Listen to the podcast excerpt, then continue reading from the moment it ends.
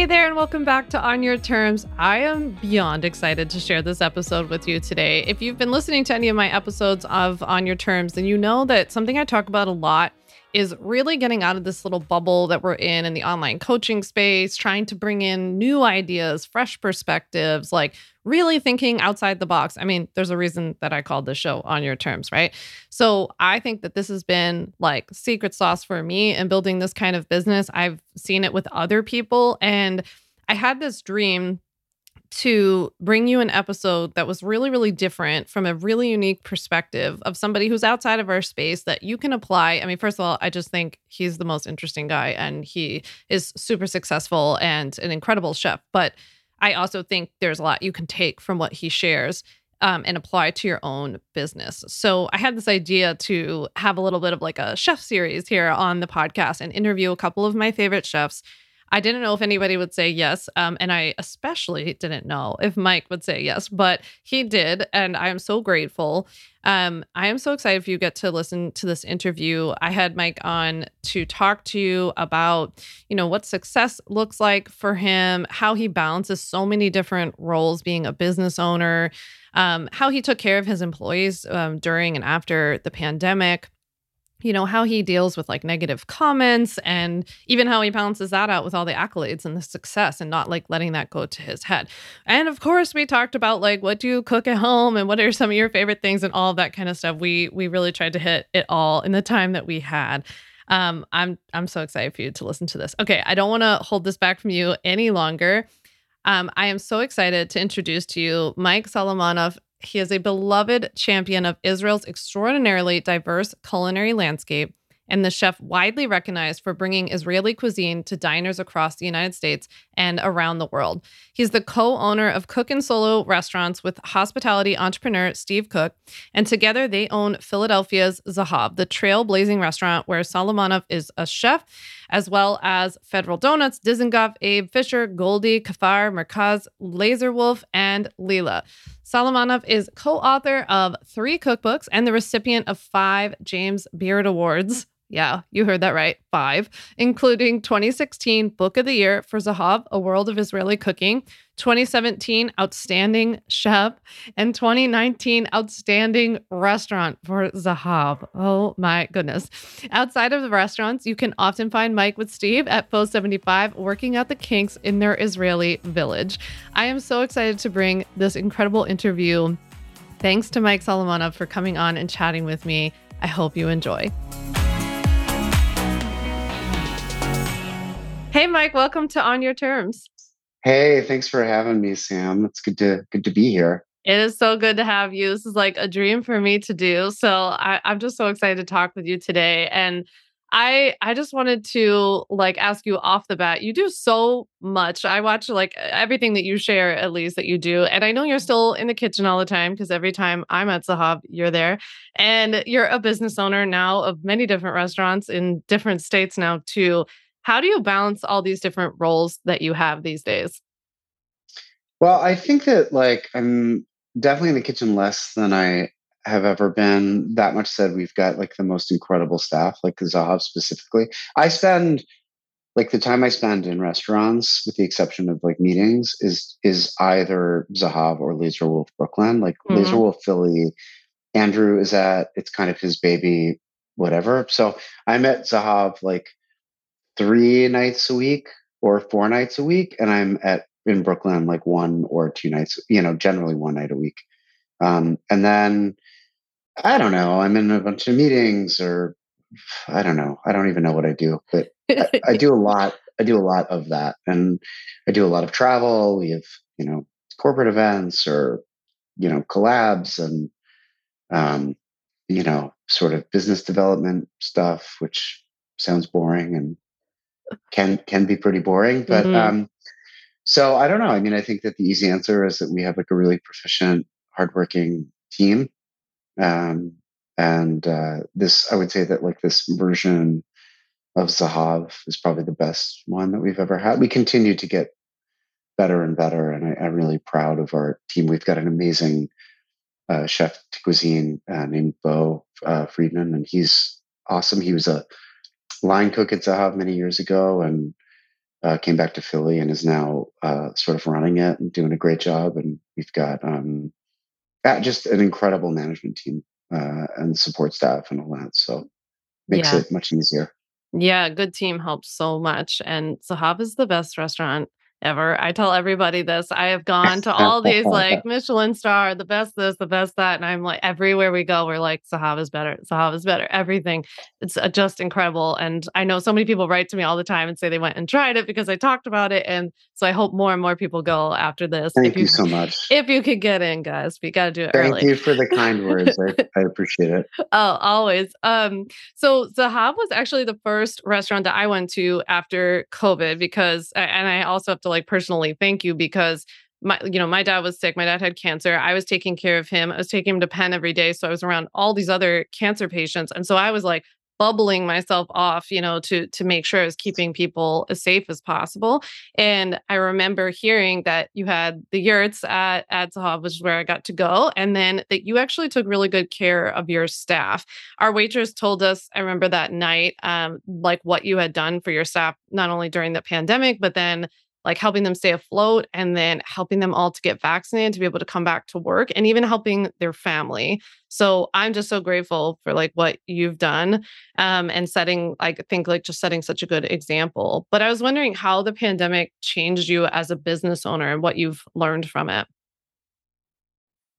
Oh god you know i sort of feel like i i try to answer that question every day. Uh, the pandemic you know, it actually it's interesting in a way. It, it sort of forced us to stop and rethink kind of everything. I would say that our business, our our company, our team is is probably better than it than it was prior. Uh, it's very hard to stop in the middle of like a very busy restaurant or very busy service or very busy year and say we're going to like start over again or we want to change our pay structure. We want to, you know, only open five days a week. That is not, those are not reasonable things that you say in the middle of like sort of busy chaos, right? Because you don't really have time to stop and because you're quite frankly scared. You can't just like pull the rug out from everybody. And also, like if you would have told me five years ago that given the opportunity, like that we would close for two days a week, I would have said, no way. That's the most irresponsible thing to do. We're full we're like totally full. We could, you know, and uh, honestly, it's one of the best things that we've done, and it gave us a chance to totally change the way that we um, that the way people are paid and, and their wages, and that's only benefited uh, our team. So it, you know, I it's and and actually even you've been to Zahav before and after, you know, the the format in which we uh, the way that people eat and dine at Zahav, I think is just is better than it ever has been. So, you know, it's um uh, but along with that came, you know, months or years of thinking that everything that we'd worked for was going to go away, uh, being scared, uh, being demoralized too. I mean, there's psychologically to have to explain to people what it is that we do and hospitality and sort of interacting and and connecting with people to to to have an entire industry not be able to do what they care about and what they love and what they're good at. In addition to like income and sort of uncertainty and all that is really really hard for the psyche. So i feel like in 10 years there'll probably be some some book that's written mm. about what it is that we've all gone through. And this is for every sector. This is for every yeah. individual. Uh, I will say that we are, are probably a better group. Uh, it is, uh, you know, it when we opened Zahav, it was right before the recession, and it was like immediately before my business partner Steve had to drive me to rehab.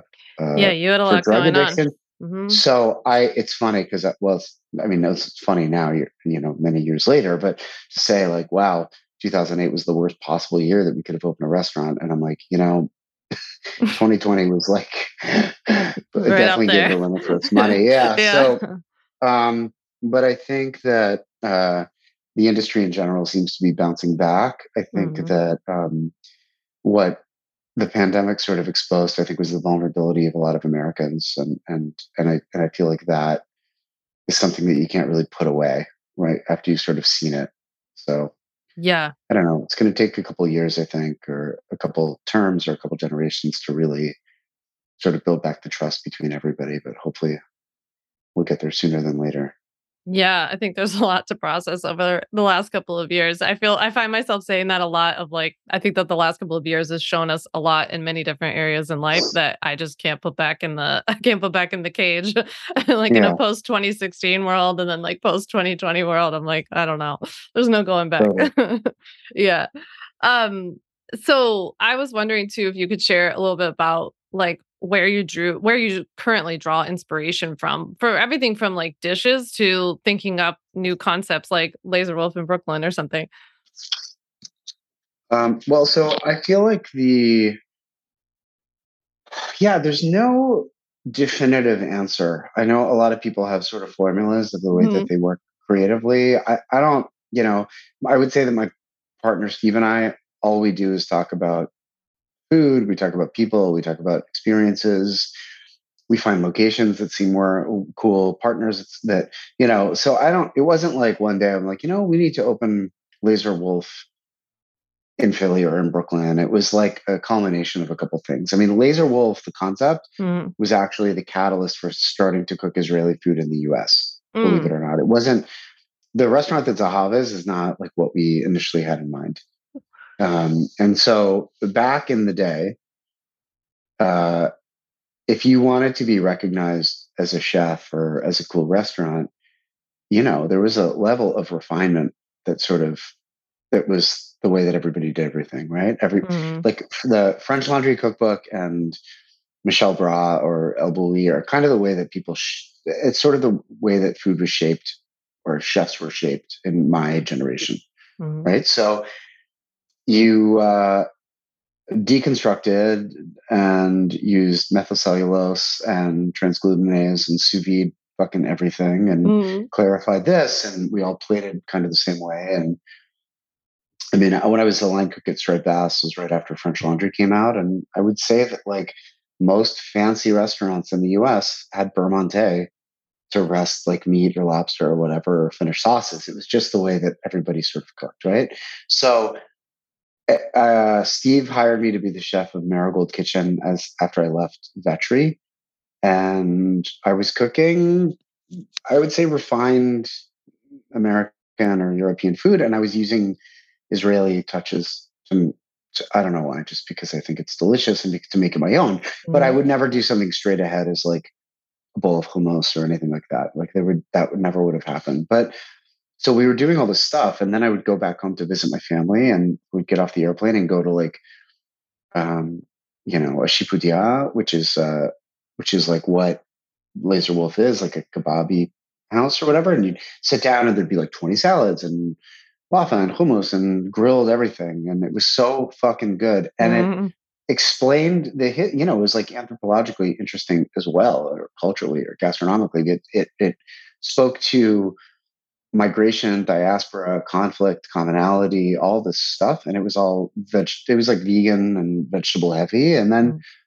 fresh bread and, you know, like warm, fresh laffa or pita dipped in hummus is like as good as it gets. And then complemented with 20 different salads that, um, you know, speak to like Jewish diaspora, indigenous Palestinian cooking, and the sort of merging both of those things. And then also meat cooked over charcoal, hmm. like the most elemental way. That was also like a big fuck you to like sous vide cooking as well. And so it was eating all the stuff and just and just sort of saying like, why aren't we doing this? Like this is what we want to be eating. Like this is what's good. And so but at the time, you know, in 2008, like I don't think we would have had the chutzpah to just be like, we're going to do Laser Wolf, which is like essentially, you know, like you pick a meat. It's like a meat and a meat in 20, right? It's like mm-hmm. you pick your mm-hmm. meat and then whatever. And I don't think people would have gotten it. And we certainly didn't have the confidence or the wherewithal to like actually pull that off. So we opened Zahav, which was sort of a,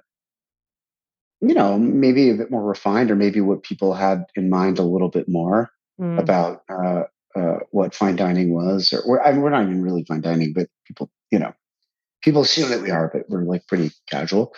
Uh, and then Steve and I found this space and we needed a commissary kitchen actually for Kfar and for Goldie and Dizengoff, right? Because we just, you know, doing laminated doughs for mm. Kfar requires a ton of space. We're way busier than we thought we'd be. Um, Goldie, Dizen, I mean, we have no idea how many fucking chickpeas we cook in a day. And I to have to imagine. do that in, you know, 10 locations across the city is totally inefficient. So we were like, we need a commissary. Um, we found the spot that looked good. But from a retail standpoint, it also looked great. I mean, it's like in in South Kensington, it's this beautiful building. And we were just like, why don't we just do, you know, there's a restaurant actually um, in Jerusalem called Morris that is like the most bare bones. Uh, you know, it was, I mean, they moved it actually, and they, they got hit pretty hard during the pandemic, but it was a butcher shop that at night they would just put plastic tables and chairs in the middle of Machane Yehuda market, and mm-hmm. just mm-hmm. people would just come out and eat, and they would grill meat, and then it turned into like a hundred plastic chairs sitting outside, and it just turned into this big restaurant, and we just thought it was the coolest. It was just the coolest place ever, and so that was kind of the reason that we did Laser Wolf. But it started way back, way back before. So, um, and then with Laser Wolf Brooklyn, you know, I had met with Kevin uh, Boehm, uh, who's one of the principals of Boka Group, he and Rob Katz kind of are like Steve and Mike of uh, Chicago, except for mm-hmm. they're like very successful. And uh, hey, so and run run run great restaurants and uh, and they're just awesome, like awesome partners, and and they uh, along with uh, um, one of their uh, you know the most sort of senior director, Gabe Garza, who's also incredible, approached us very casually right before the pandemic and said, Hey, if you'd ever want to pair up and, you know, we have these like hotel things and it would be really cool to like do something together. And I'm like, yeah, sure, whatever. Like so many people said that to us before. Yes, sounds great. You know, I just assumed that they're like way too cool for us and would never actually call me. And then during the pandemic, just as, you know, Steve and I were like, it was sort of like in the morning, we are like, sad, depressed, walking around in our bathrobes uh, around South Philly, just like mm-hmm. sort of one flew over the cuckoo's nest. Like, we're going to lose everything. Everything sucks. How do we do this? You know? And I, at that point, was like, if somebody came to me and said, I will take all the restaurants off of your hands, I would have been like, sure. I don't really? want to do this. Yeah, totally. Totally. And Steve really, I don't know. I was like, let's just shut the doors and just see what happens, you know? And mm-hmm. uh, Steve was like, we have to continue to be busy. We have to like be active. Otherwise, it's going to be impossible to ever restart, you know? And mm. so we started doing these like little dinners and we would do takeout one night a week and programming and then eventually outdoor, you know, and, and we built back sort of business. But in the middle of that, not in the middle, I mean, sort of early on when things were like totally fucked up, Kevin calls and says, Hey, like we're all super depressed. We're you know there's all this inactivity. And and now we're entrepreneurs too right? So yeah. you can't avoid not just like we want to make food and serve people but we like the idea of creating. And so kevin called and said hey we've got this deal with the hoxton. We really think it'd be cool. Do you want to do a laser wolf there?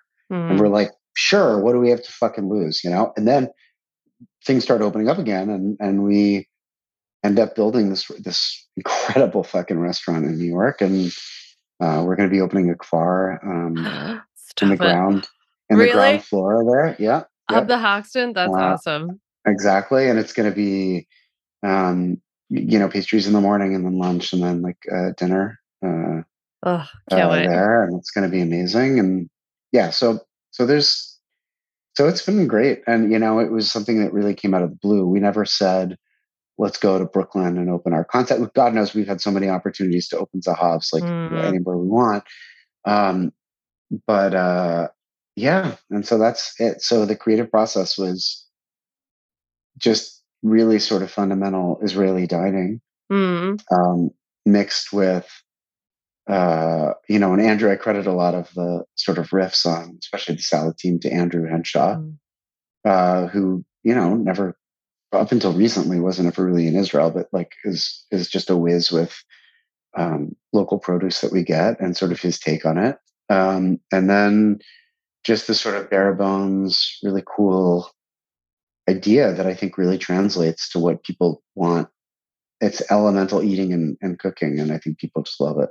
Yeah, it's so good. And if you guys are in New York, you have to go check out Laser Wolf for sure. I'm so excited that Kafar is coming. I can't wait to get a Jerusalem bagel. I'm already counting down those days, so oh, keep me posted. Um, yeah. I I wanted to ask you too, like because you mentioned about you know, I'm sure you get pressure to open Zahav and other places. And I feel like whenever you do well, there's always this pressure. I mean, especially in America, I feel like with this like emphasis on capitalism and this like we always have to be doing more and more and more and growing more and bigger and faster and all that kind of stuff.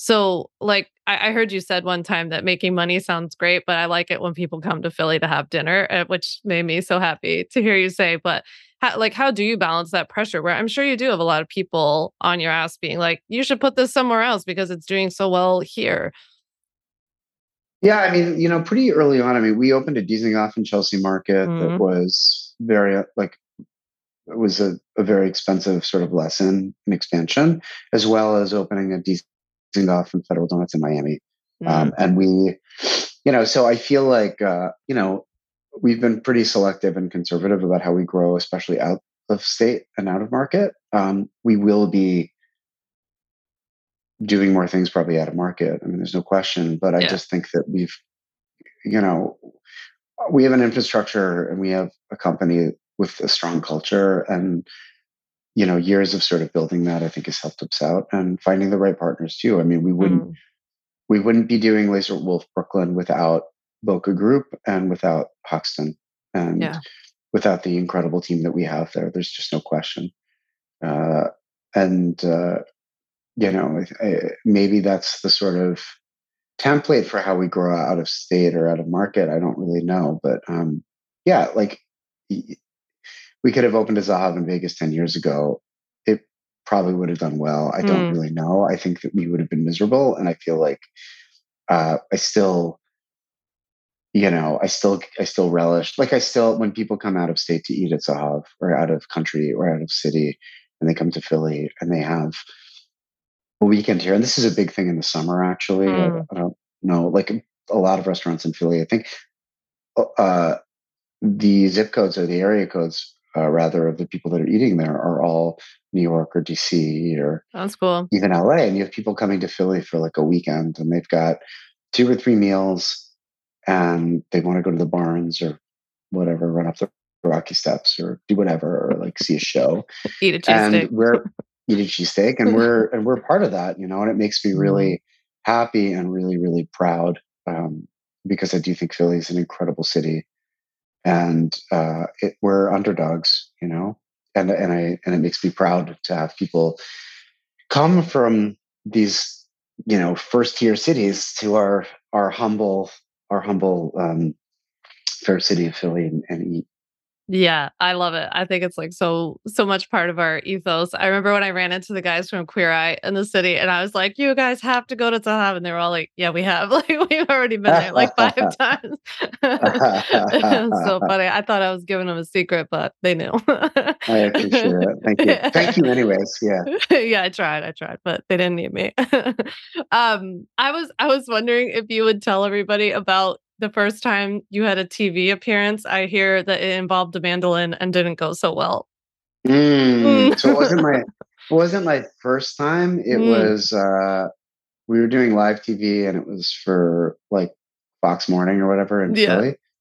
And I um was doing like a Passover thing or something. And as like I like to be very, very busy. I like to use my hands a lot when I'm when I'm doing TV. That's that gets everybody sort of busy and occupied. The worst thing that you want is like a sterile chef on a on a morning show, especially when you have like you start with three minutes, but then usually 10 seconds before you go on, they're like, all right, only two, you know? Yeah. And so I was like, as the segment was opening, I was like mandolining celery and shaved off my fucking thumb oh. like immediately and I'm a righty, and I was like, all right. And I like, so without anybody seeing, I just wrapped my hand with a towel and kind of went through everything. And then, like, I think directed like Mike Jarek to make something while I was like, while blood was pouring out of my fucking thumb. and uh, it went great. I wish I could find it. It was so funny. They, they I mean, probably have really, in the archives.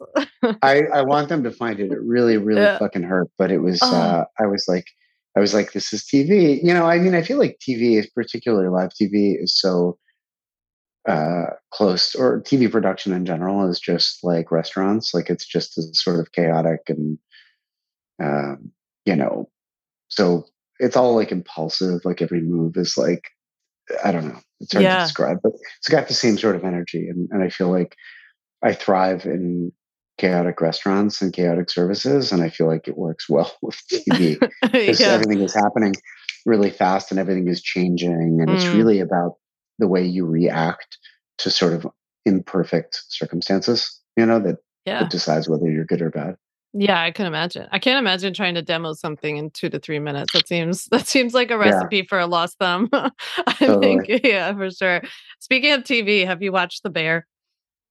Uh, you know, I have watched The Bear. Did you like um, it?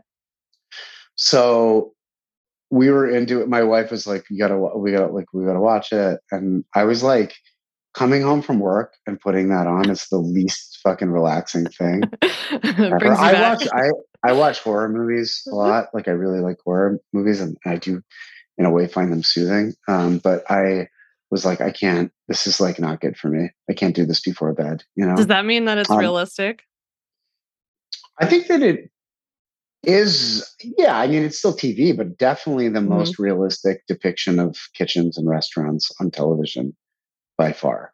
There's nothing that's been really closer than that, which I think is so funny because I feel like TV, I, people are obsessed with restaurants and chefs and all that. And I'm like, why wouldn't somebody just do a good job depicting restaurant life? But I mean, there's so much like, and so the bear is good and it hits on a lot of things, but things like immigration, mental health, addiction, mm. like all that stuff is just something that we've been dealing with forever. That's like all we. That's what that's what restaurants are, you know, in a way. So um, it's it's I'm unclear as to why nobody's really done a great job of of depicting that. You know, I was watching a movie on the plane, and it was a British film that was about a chef in a restaurant just kind of losing it, and mm. he and I I think I fell asleep or like the plane landed. I didn't, I didn't get to finish it, but that I got to find the name of it. It was pretty good, mm. and I mm. was I think it was sort of a character sketch, and it was somebody just melting down a little bit, and the restaurant was maybe the backdrop, but it was like really well done. Do you find that like uh, do other chefs come to you because they they've heard about your experience with addiction and and maybe like they're struggling with it or have gone through it? Do you find like people are coming to you about that? Yes. Yeah. Yes. Because you're so open about it, I assume. Yeah. I am. Yeah. yeah. I am open about it and I think it's um I think it's just I think people run out of you know, run out of ideas, right? And they're yeah. you know, it's sort of teetering. They're like in the bottom of the bathtub, you know, circling around rock bottom and they I don't know. It, the last thing that we want to do as humans is like ask other people for help. Yeah or admit vulnerability or weakness. And uh, when you're dealing with something like either addiction or alcoholism or what, whatever, I mean, any addiction, uh, the idea that you could somehow overcome it and be stronger or like beat it is just fucking crazy, you know? Mm-hmm. Uh, yeah. Because you'll lose, you'll lose every single time. So I think that for me, uh, uh, you know, and I belong to an anonymous 12 step program. So it, it's a little bit like me being open is like almost breaking anonymity for hmm. myself. Mm. It's a choice that I make, but I think it's part of my program and it's something that's worked. And I feel like it's something that I owe to uh, the industry that I love uh, so much and the people that are in it. Yeah, I'm sure you've helped so many people. Like, how, how did you get the courage at the time? So, like, I, if anyone doesn't know about this part of Mike's story, like when you were opening Zahav, that's when you were kind of hitting that part of rock bottom. And that's also when you chose to ask for help, too, right? Uh, I, you're right, exactly. So, I was at the end, like, I had been using crack from about five years mm-hmm. pretty regularly. And then after Zahav opened, I started uh, using a, a ton of heroin. And then, you know, I, I, was keeping it a secret from Steve, my business partner, and my uh, my ex wife, uh, and we were married at the time. And you know, it just was. Uh, it was just at the end, like things just weren't working. I couldn't lie anymore. I couldn't, the excuses weren't working. I felt like I just sort of wanted to die. Mm. And uh, it was just sort of at the end of it. And then um, uh, I was, I, they, Steve and, and uh, my wife at the time, Mary, and another one of our chefs, uh, Aaron, had an intervention mm-hmm. for me. And it's not that I went kicking and screaming. I was actually pretty relieved at the time.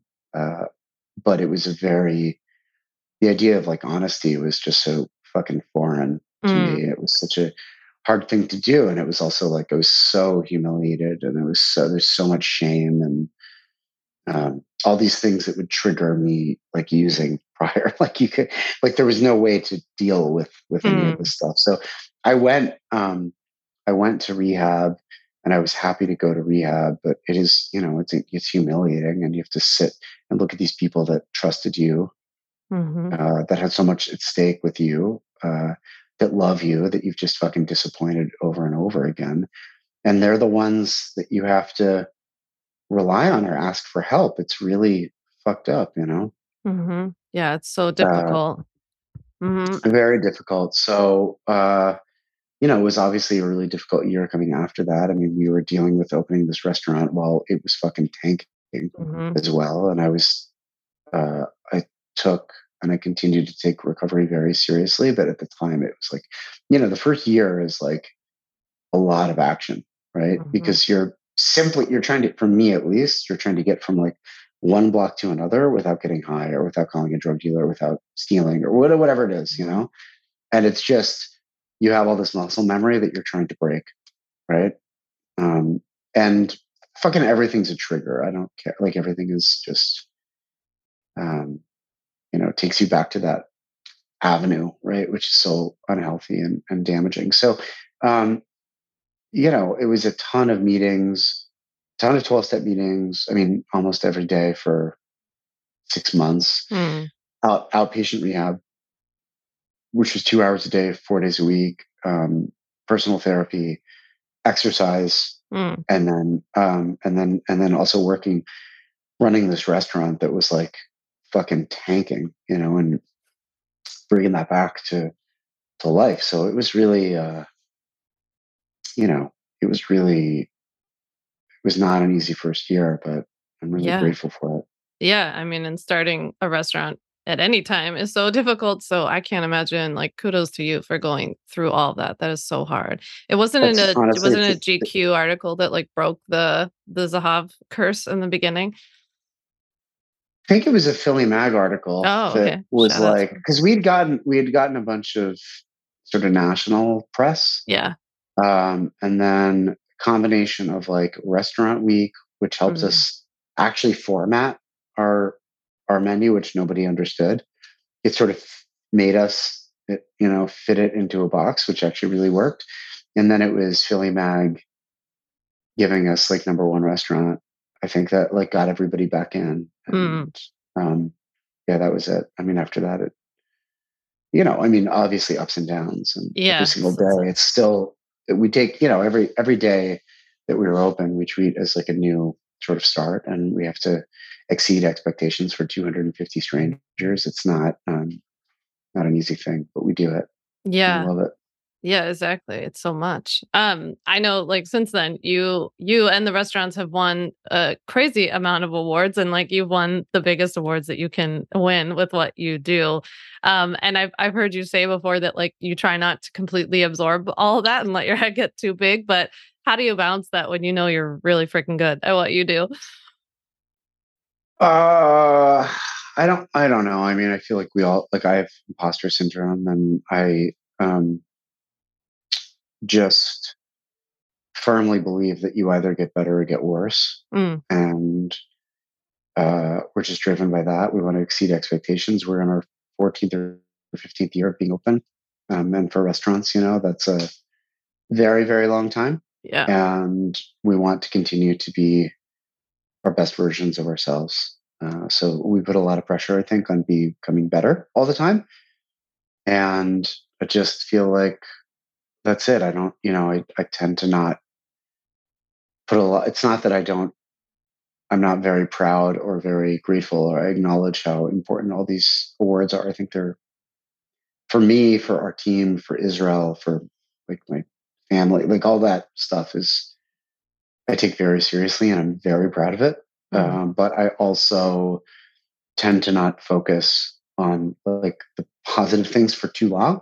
And I don't like, I think it, when you start believing things that are written about you is, it can be kind of damaging. Yeah. Right? Yeah. So, um, the awards are wonderful. You know, tonight we open at 5 p.m. If we fuck things up with one table, those awards don't really mean shit, you know? Yeah. Yeah. It all comes back to that. Yeah. That's really yeah. what matters at the end of the day. It's it's funny you said about like you can't take what people write about you too seriously. Like I feel like that goes both ways because I'm I'm assuming somewhere along the way you've gotten some hate too, right? Or somebody yeah. who's yeah been dis- like dissatisfied. I for one face a lot of like because my business is so like online focused, I get a lot of like mean comments, nasty. Co- I get a lot of anti-Semitic comments uh, on my Facebook ads. Yeah, that's super fun.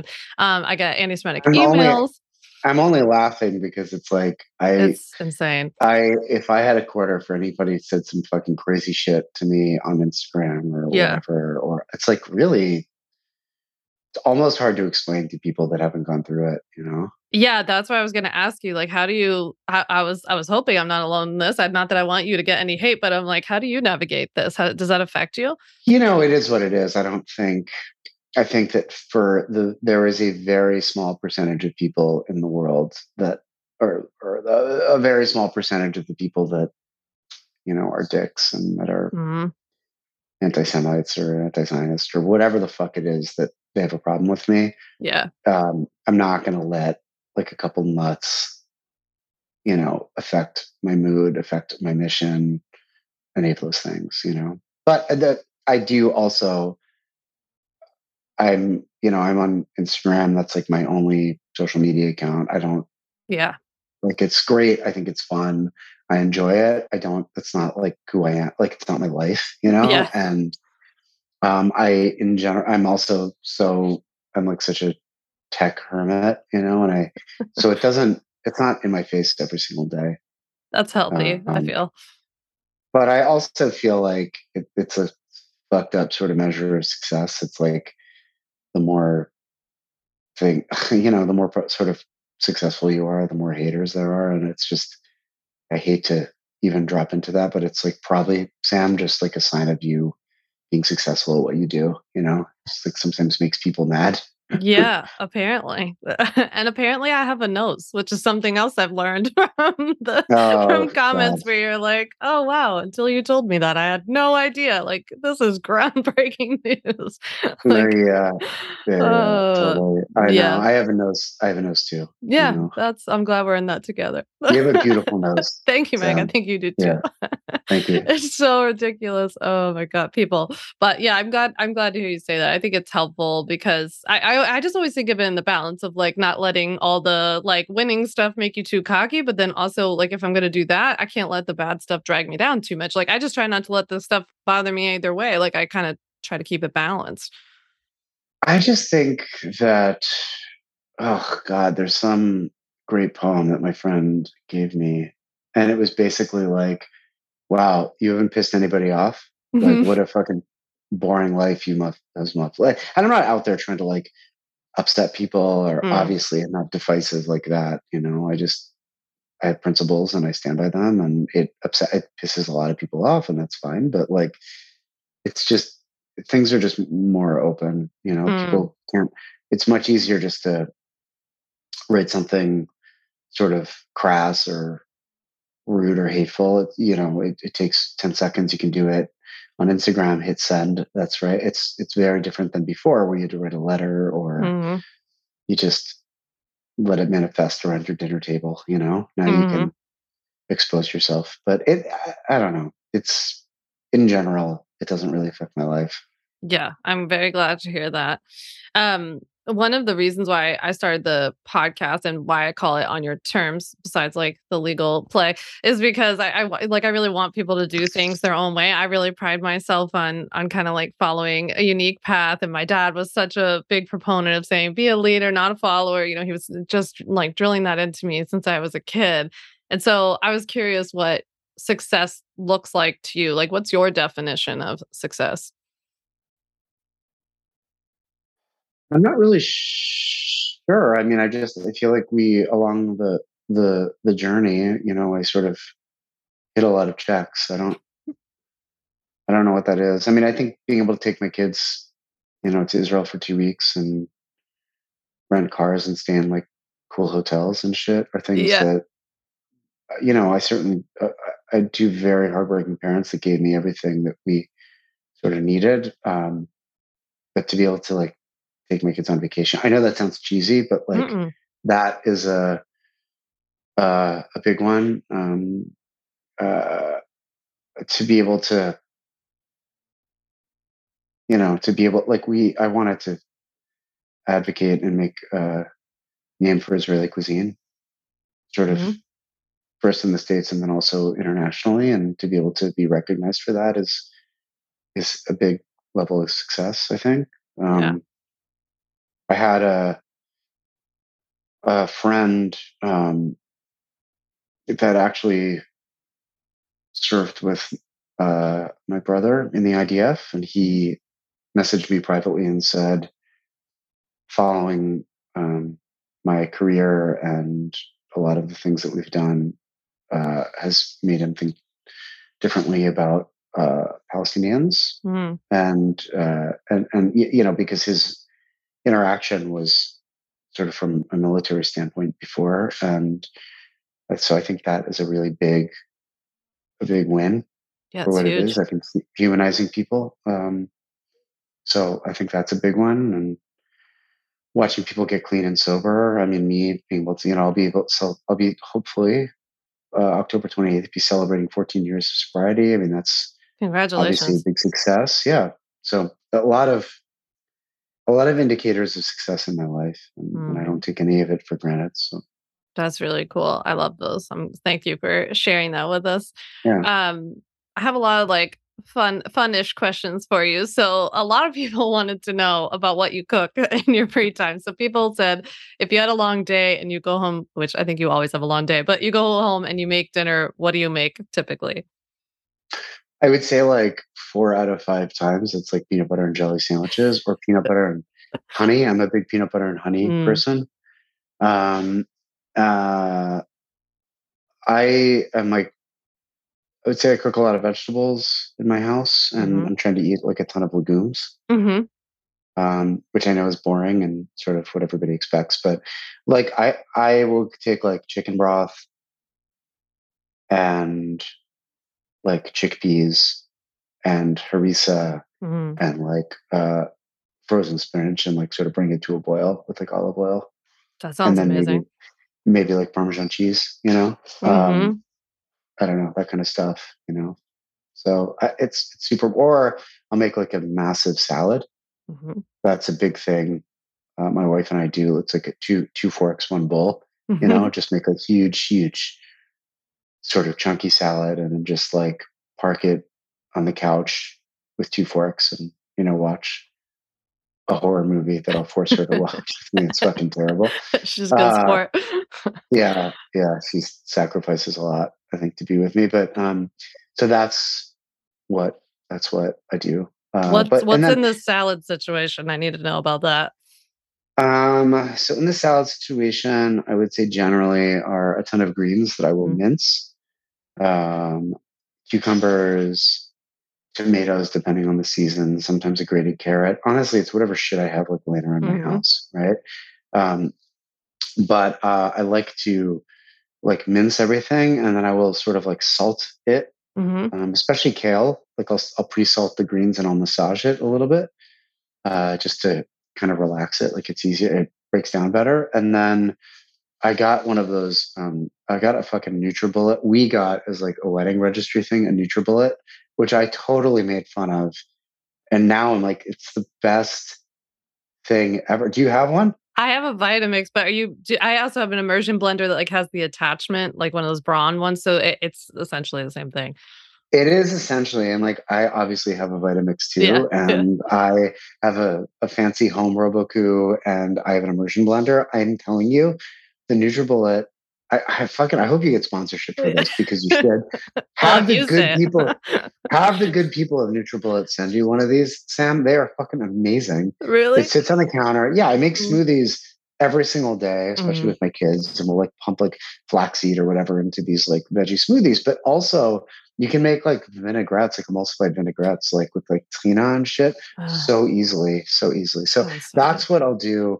And then I don't know, probably some grate some cheese on top of the salad, and that's it. But mm. I've always got like I've got right now a big block of pecorino cheese that's like almost overaged, like it's super dry. But mm. I think that that just works. Like I almost under season the salad and then just load it up with like salty cheese. Oh, it sounds so good. I I'm obsessed with salad. I could eat it like multiple times a day. But I've been making this like pe- what I've been calling a pizza salad, which is like the like things you would put on a pizza in a big salad every day, and it just has an insane amount of oregano. And I chop everything up like a ton, and I use tons of mm. briny stuff, and it's really really good. Um, do you is it um is it uh, dry oregano or fresh? Dry. I do do dry, but I do have fresh growing outside, so I probably should do that, huh? I don't know actually. I feel like with things like salads, I mean, there's a, something to be said for fresh oregano or fresh za'atar mm. and fresh mint. However, the flavor is totally different, and dried mint in salads yeah. is fucking unbelievable. You know? I do put that. I'll put it on like red onions and put some like olive oil and lemon juice and then let it like marinate while making the rest of the salad. And I feel like that comes totally. out really good. Mm-hmm. Totally. Yeah. I yeah, like and that's also that. the good vinegar. That's a good acid for the salad is yeah. the pickled onions, you know? It's so good. With the fresh oregano, I always saute chickpeas in olive oil and I put fresh oregano and za'atar. And then I'll, once it's done, I like let it cool off a little bit and I put some feta in it and I eat that mm. for dinner mm. sometimes. That's real good. Mm. I love yeah. it. Yeah. that's it. that is really, really good. Um so somebody asked when you'll open a restaurant in DC. I don't expect you to commit to this, but they wanted to know. mm, I'm not sure. I'm not sure. DC is a hour and a half train ride from Philly. This is true. Get on the train, people. Yeah, this is yeah. easy. Yeah, it's easy. this is easy. Um, I was doing. We were living in DC actually when, like, we were still living in Philly, but we had we were temporarily down there because my husband Ryan was uh, working in Congress at the time, and I was taking the train back to Philly like every three days. So you guys can yeah, come up easy. for dinner. Yeah, yeah. Totally. You guys are fine. Um, someone asked, Lauren asked, if you had to start over in your career, would you do anything differently?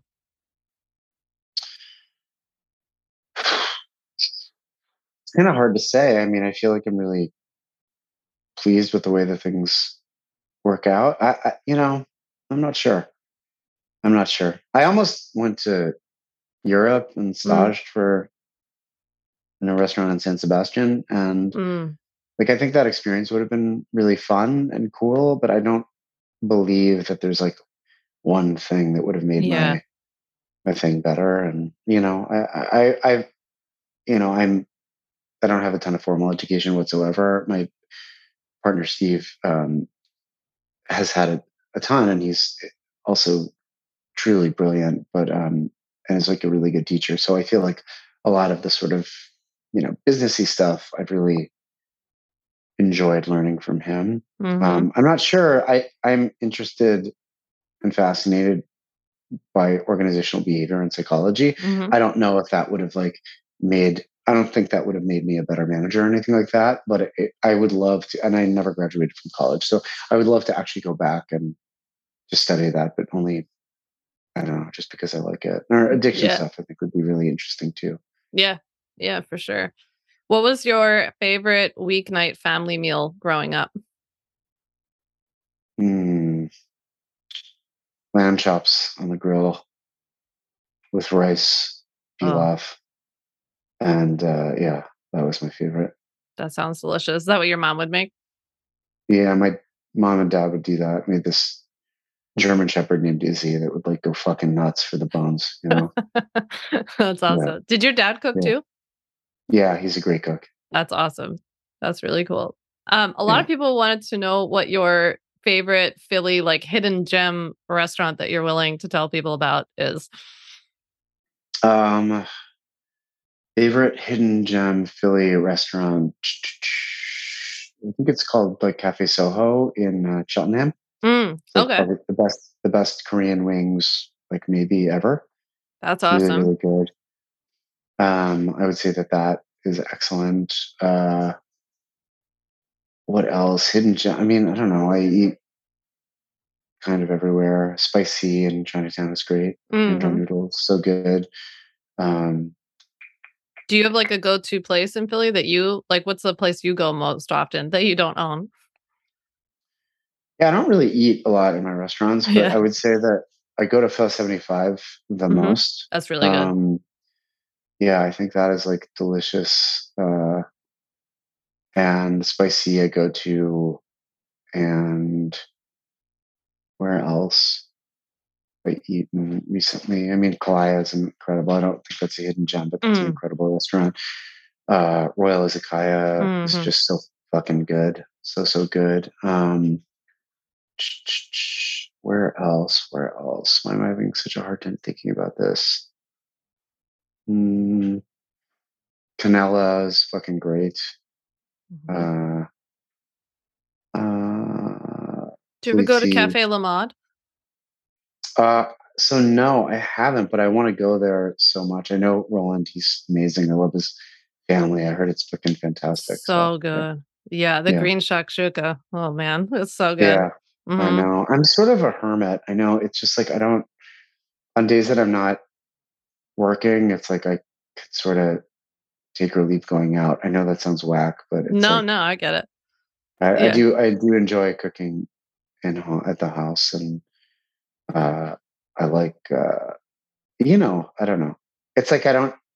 I like. I I'm obsessed with food. Obviously, I like to eat. I don't. I I could like also have a block of cheese and a loaf of bread from like Lost Bread mm-hmm. on my counter and I could just eat that throughout the day. Like that mm-hmm. would be that and like some grapes would be as good as it gets. yeah, me, Yeah, that sounds awesome. Know? Yeah. Yeah. That's all. Yeah, it doesn't have to be fancy or complicated. Good food's good food.